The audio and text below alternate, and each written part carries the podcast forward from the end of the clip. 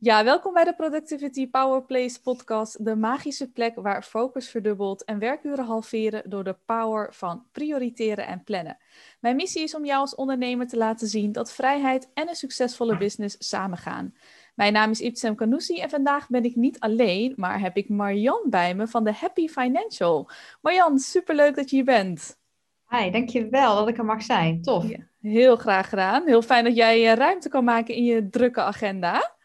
Hey, ehm, ja, ik ken je natuurlijk al heel lang, van een uh, tijdje terug al. En ik weet uh, wat voor ja, geweldige dingen je allemaal aan het doen bent. Maar voor degenen die jou nog niet kennen, kan je ons uh, ja, vertellen over jezelf, hoe lang je onderneemt en wat doe je precies? Yes, um, ik ben Marianne Heemskerk, ik ben 35 jaar. Um, en ik heb het online platform The Happy Financial. En dat uh, platform ben ik uh, gestart in 2016. Destijds was ik nog werkzaam als accountant. En um, ik ben dat gestart meer als hobby. En dat is heel snel uitgegroeid tot een, een serieuze business. Wat ik daarmee doe, is ik maak artikelen en video's om financiën makkelijk en begrijpbaar te maken. Dus aan de ene kant doe ik dat voor particulieren. En dan kun je denken aan onderwerpen als hoe kom ik uit de schulden? Hoe vraag ik een hypotheek aan? Uh, hoe zorg ik ervoor dat ik doelstellingen op kan stellen? Maar aan de andere kant ook voor ondernemers. Dus hoe start ik een bedrijf? Bijvoorbeeld naast mijn loondienstbaan. Met welke belastingen krijg ik te maken? Hoe doe ik de btw-aangifte eenvoudig? En ik doe alles met de intentie om het makkelijk en begrijpelijk te maken voor mensen. Dus mijn motto is dan ook Making Finance Fun and Easy. Dus dat is heel breed, maar wel uh, altijd gericht op geldzaken. Ik vind het zelf heel erg leuk om daarmee bezig te zijn. Uh, en ik hoop mensen te inspireren om dat uh, ook iets leuker te vinden dan dat ze het nu vaak vinden. Ja, super tof. En ben jij in het ondernemen, want je zei net al inderdaad dat je het naast je baan begon. Um, ja. Hoe heb je op een gegeven moment de keuze gemaakt om er echt fulltime voor te gaan? Ik ben uh, de Happy Financial ben ik echt als hobby gestart in 2016, in de zomer van 2016, omdat ik zag dat er een heel groot gat zat tussen wat ondernemers weten en wat accountants denken dat ondernemers weten. En uh, toen ben ik daarmee gestart. Maar het was dus echt niet mijn intentie om daar een business van te maken. Ik wilde gewoon een uitlaatklep ook voor uh, mijn creativiteit en dat soort dingen. En op een gegeven moment zag ik in dat, dat er vraag was naar wat ik deed. En dat er juist pensioenfondsen, verzekeraars, banken zijn die het heel fijn vinden dat ik een doelgroep kan bereiken die zij norma normaal gesproken niet zo snel kunnen bereiken over de onderwerpen waar ik over schrijf. En dat is met name informatief. Dus zij uh, vragen dan aan mij of ik bepaalde dingen uh, wil vertellen en mensen van informatie wil voorzien. En dan vrij snel had ik dus door van, hé, hey, wacht even, ik kan hier een business van maken. Nou, daar heb ik natuurlijk een mooi businessplan van gemaakt. Zoals je, ik, ik ben zelf financial, dus ik ben gek op Excel. Dus ik had alles mooi in Excel gemaakt. Een mooi drie jaren plan had ik ervan gemaakt. Van, nou, binnen drie jaar ga ik ervoor zorgen dat ik uh, van mijn hobby mijn werk kan gaan maken. Uh, dat liep iets sneller dan gepland, want uh, die drie jaar die werden drie maanden. En uh, begin van 2017 zat ik al zo van, oei, nou moet ik dus echt gaan kiezen tussen mijn werk en de Happy Financial. En toen was voor mij persoonlijk de keuze heel snel gemaakt. Ik vind het heel tof om te doen. Ik zie hier een gat in de markt. Ik ga dit proberen. Ik ga die sprong wagen. En toen ben ik fulltime gaan ondernemen, inderdaad. Maar ja, die stap van eerst parttime ondernemen naar vervolgens fulltime ondernemen, dat was voor mij eigenlijk perfect. En nou klinkt het best wel, best wel makkelijk, hè, hoe je dat uh, zo vertelt. Uh, was het ook makkelijk voor je of was het toch wel ja, een, een, lastige beslissing om te maken? Nee, het, het, klinkt inderdaad heel makkelijk. En nu achteraf is het altijd makkelijk praten. En ik vind dat je dat bij iedereen altijd hoort van ja, oh, toen deed ik dit, toen dat. Toen was het uh, José Hosanna. Maar dat was natuurlijk absoluut niet zo. Ik heb ontzettend hard gewerkt. Want je, je hebt een bedrijf als je aan het opstarten bent. wat je wil laten groeien. Maar ik had natuurlijk ook mijn, mijn echte baan nog. Dus het was gewoon ontzettend hard werken ontzettend veel uren ingemaakt. Ik had ook echt heel duidelijk, um, dit vind ik belangrijk, dit ga ik doen. Um, vrij weinig, nou geen tijd voor andere dingen. Dus heel duidelijk mijn prioriteiten daarin gesteld. Dus wat dat betreft was het echt heel even bikkelen. Dat had ook niet te lang moeten duren, moet ik eerlijk zeggen. Um, maar toen die dat keuzemoment er was, dat moment was wel heel eenvoudig voor mij. Omdat ik wist van mezelf van nou, ik heb een goed businessmodel. Um, ik weet uh, hoeveel geld ik nodig heb, hoeveel geld ik hieruit kan halen, welke opdrachten ik al vast heb lopen. Um, dus wat dat betreft scheelt dat, was die keuze voor mij heel makkelijk. Dus uh, dan de weg er naartoe was echt wel heftig en was heel intens en heel hard werken.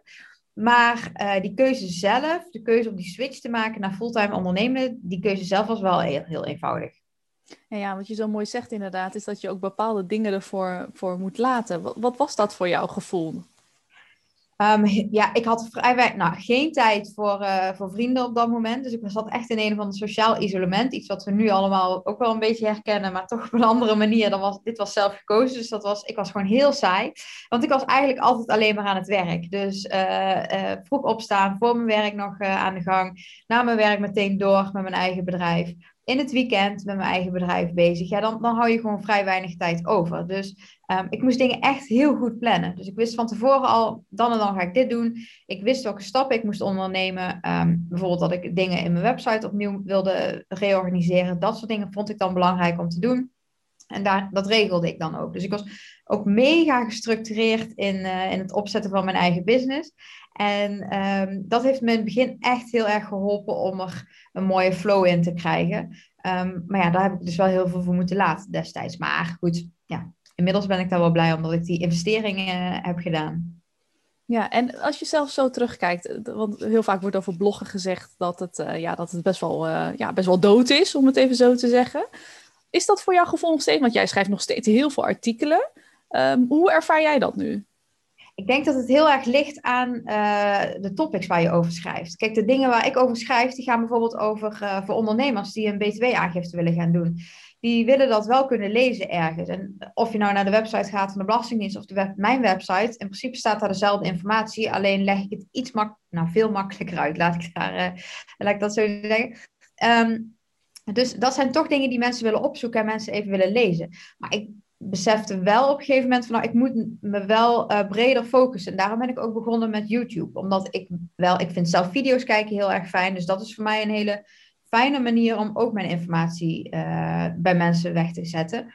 En zodat mensen ook video's kunnen kijken. Dus ik kies er heel bewust voor om artikelen te schrijven, zodat mensen rustig kunnen nalezen.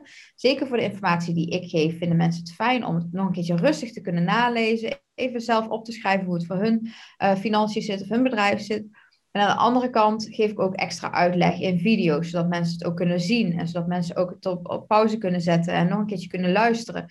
Dus ik denk dat die combinatie wel heel sterk is. Maar ja, het is wel echt afhankelijk van uh, het soort onderwerp waar je, over, uh, uh, waar je over schrijft. En ik denk dat dat wel heel veel uitmaakt in hoe populair een bepaalde blog is. Ja.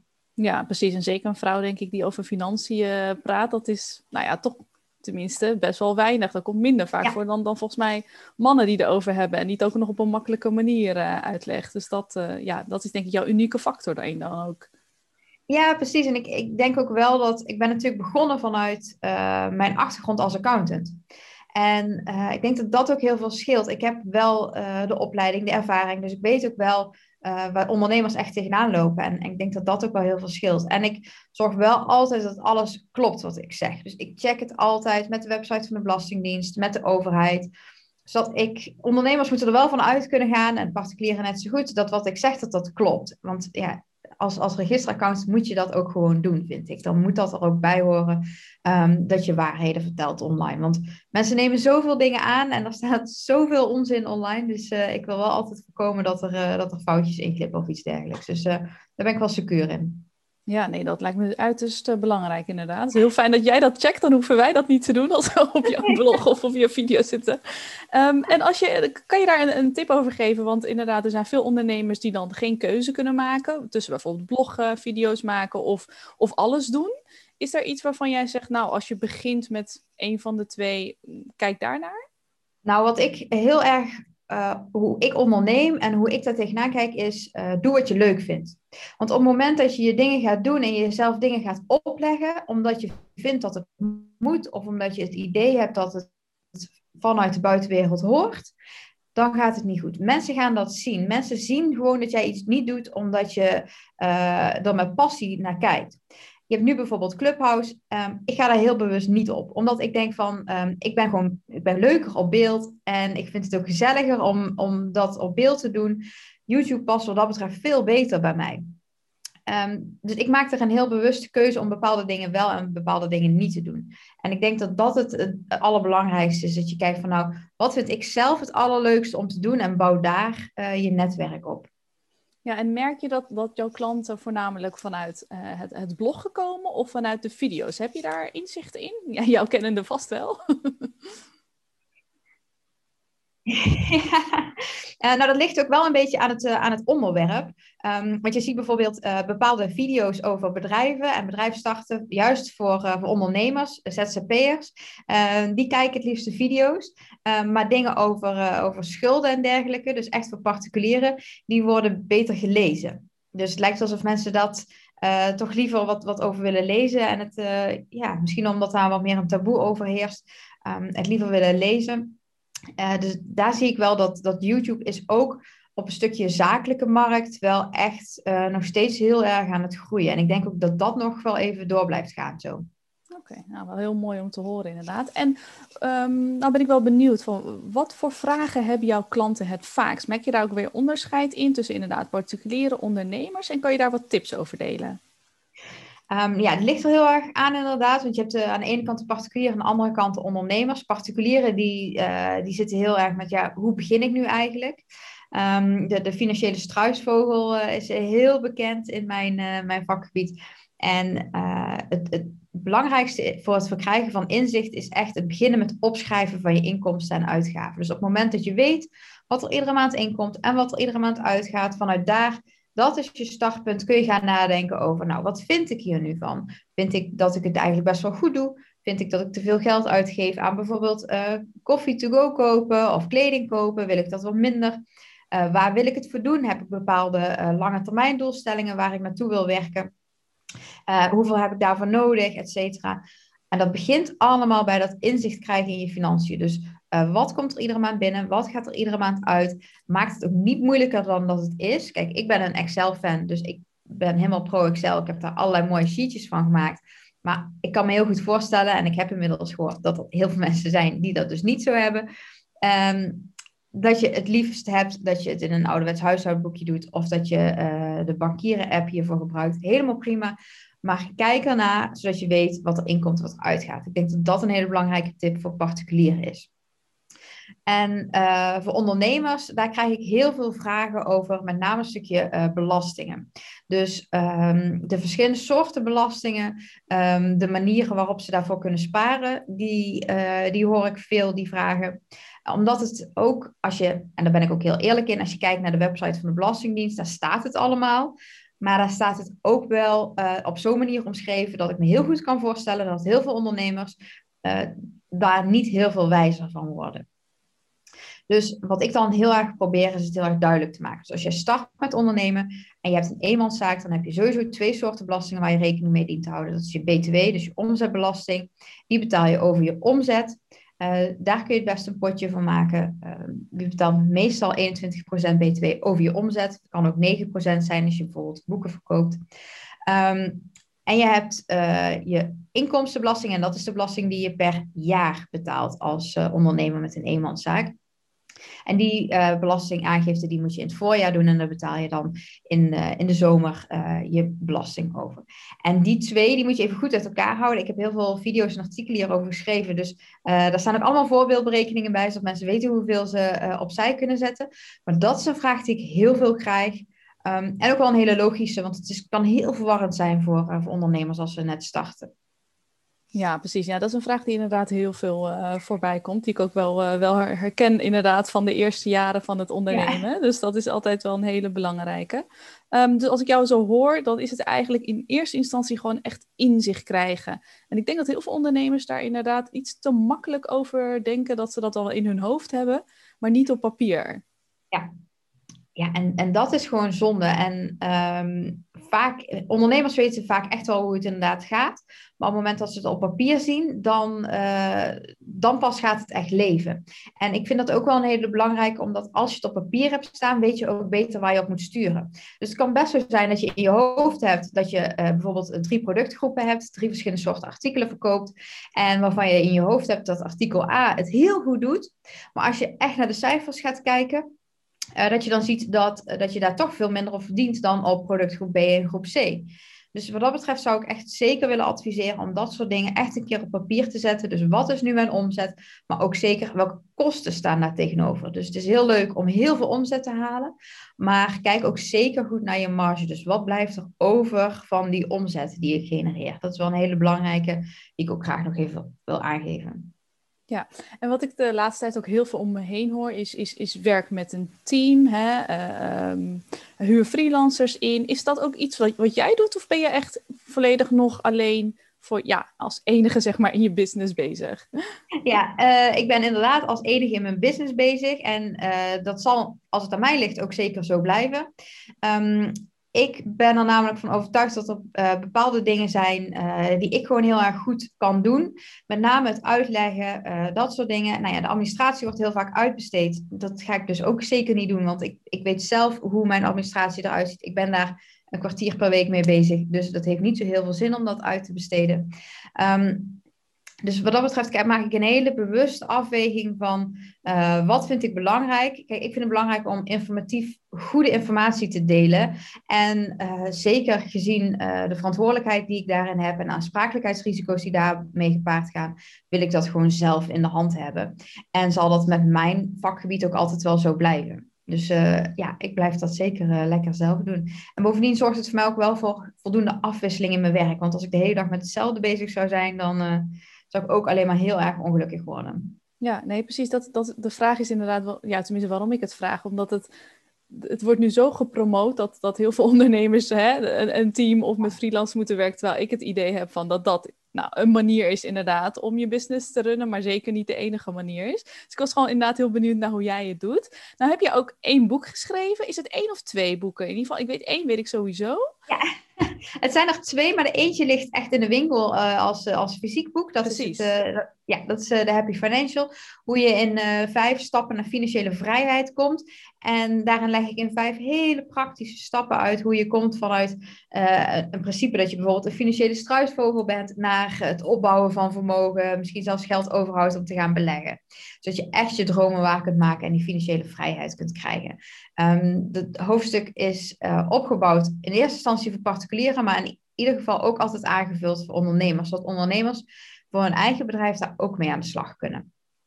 En daarnaast heb ik een uh, praktische gids voor startende ondernemers geschreven. Dat is een, uh, een e-book waarin ik heel uh, nou ja, praktisch voor ondernemers heb opgeschreven waar ze allemaal tegenaan kunnen lopen en waar ze mee aan de slag kunnen.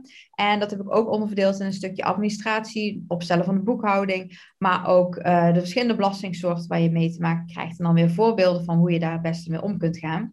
Um, en die, dat is dus wel echt alleen een e-book, maar goed, die kun je dan printen als je dat heel, graag wilt. Dus maar dat, dat zijn de twee boeken. En ik, ik heb altijd in mijn hoofd dat ik er nog heel veel meer wil maken. Maar dat is een stukje tijd en prioriteit ook, moet ik eerlijk zeggen. Dus als er dingen zijn die ik graag nog wil doen, dan behoort dit wel tot een van mijn wensenlijstjes. Ja, heel tof. En dat sluit eigenlijk perfect aan wat, wat, ja, wat mijn volgende vraag is. Je doet alles zelf in je business. Je schrijft heel veel, je maakt video's, boeken.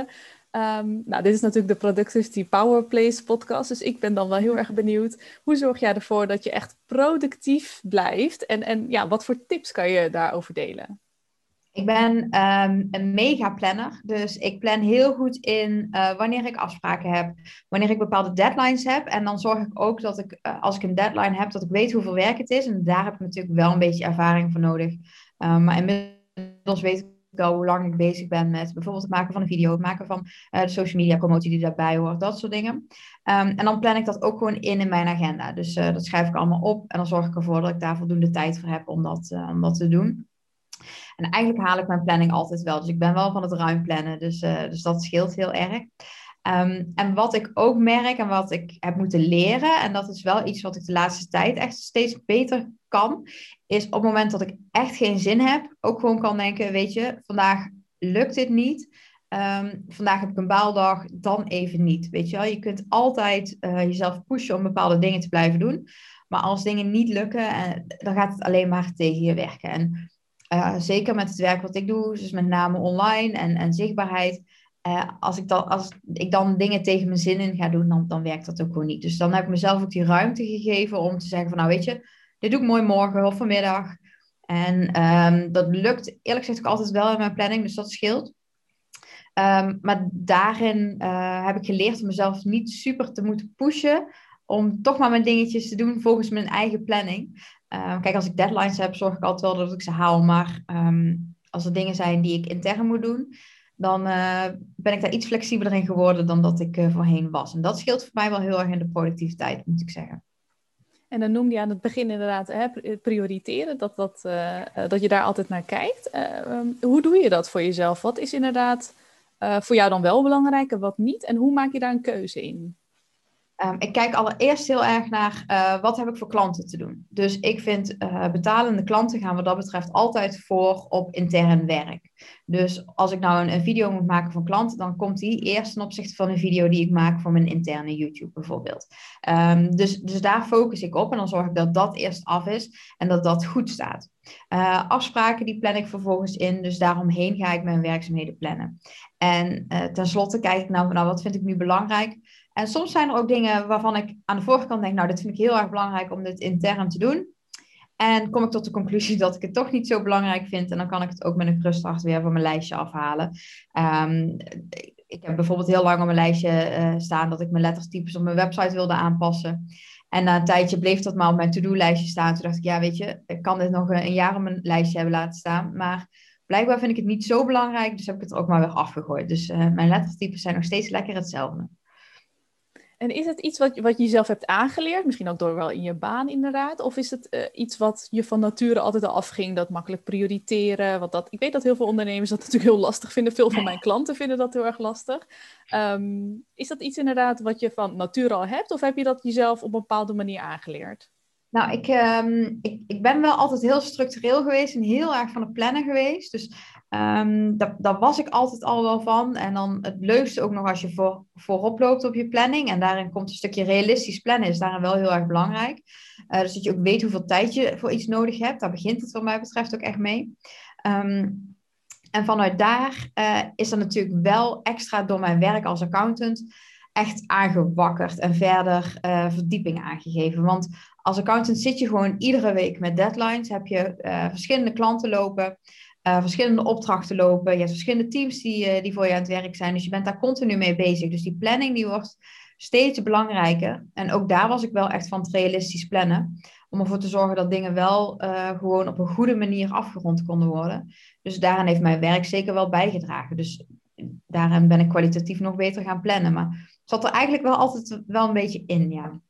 Ja, dat is uh, inderdaad precies een beetje van nature, maar ook zeker nog wel uh, een beetje door, uh, door je werk, inderdaad. Nou ja, dat klinkt heel erg goed. Ook fijn dat je dat, dat ja, wat, wat ruimer plant, zodat het ook weer niet te veel druk oplevert. Dat gebeurt vaak ook nog wel eens, hè, van ik moet 10, 20 dingen op een dag gedaan hebben. Het moet allemaal af, wat natuurlijk helemaal niet realistisch is.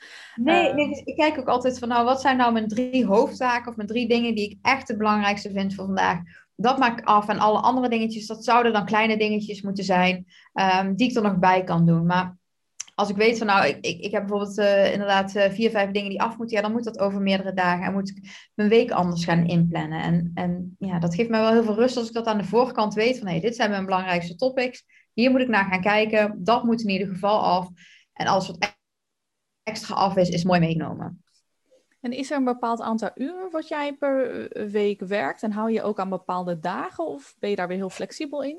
Nee, ik ben daar heel flexibel in. Dus ik um, echt weekend of zo heb ik niet eigenlijk. Um, maar dat komt ook een klein beetje doordat ik bijvoorbeeld het liefst film op zondag.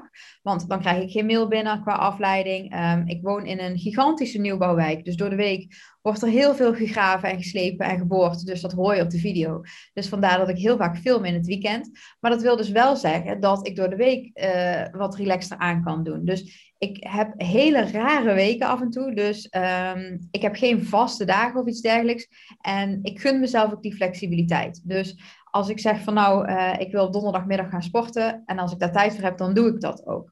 Dat is wel iets wat ik heb moeten leren, want toen ik, ik, ik heb uh, ruim tien jaar in loondienst gewerkt en toen begon ik voor mezelf, toen was ik echt van mening van nou nee, ik, ik moet gewoon van acht tot zes aan het werk zijn, weet je wel. Dus uh, nou, in de eerste paar weken zat ik echt om drie uur van ja, ik ben klaar, ben klaar. En dan, dan durfde ik niet op te staan omdat ik zat van ja, ik moet nog aan het werk. Um, dus dat heb ik de la laatste jaren wel geleerd, dat ik daar wat flexibeler in kan en mag zijn. Um, en dat ik niet zoiets heb van, nou, ik moet zoveel uur maken en ik moet dit allemaal doen. Um, ik wil mijn dingen af hebben die ik graag wil doen. Um, en wat ik extra wil doen, dat kan ik ook extra doen. Maar het is niet zo dat ik mezelf daar restricties op opleg. Van, nou, je moet zoveel uren maken, je moet iedere dag uh, dit soort dingen doen. ja, ik, ik, kijk gewoon heel goed naar wat zijn mijn deadlines, wat zijn de belangrijke dingen die ik moet doen. En, en hoe zorg ik ervoor dat ik de dingen voor klanten goed gedaan heb? Ja, en dan de rest ben ik redelijk flexibel. dus dat vind ik zelf wel een hele fijne manier van werken, moet ik zeggen.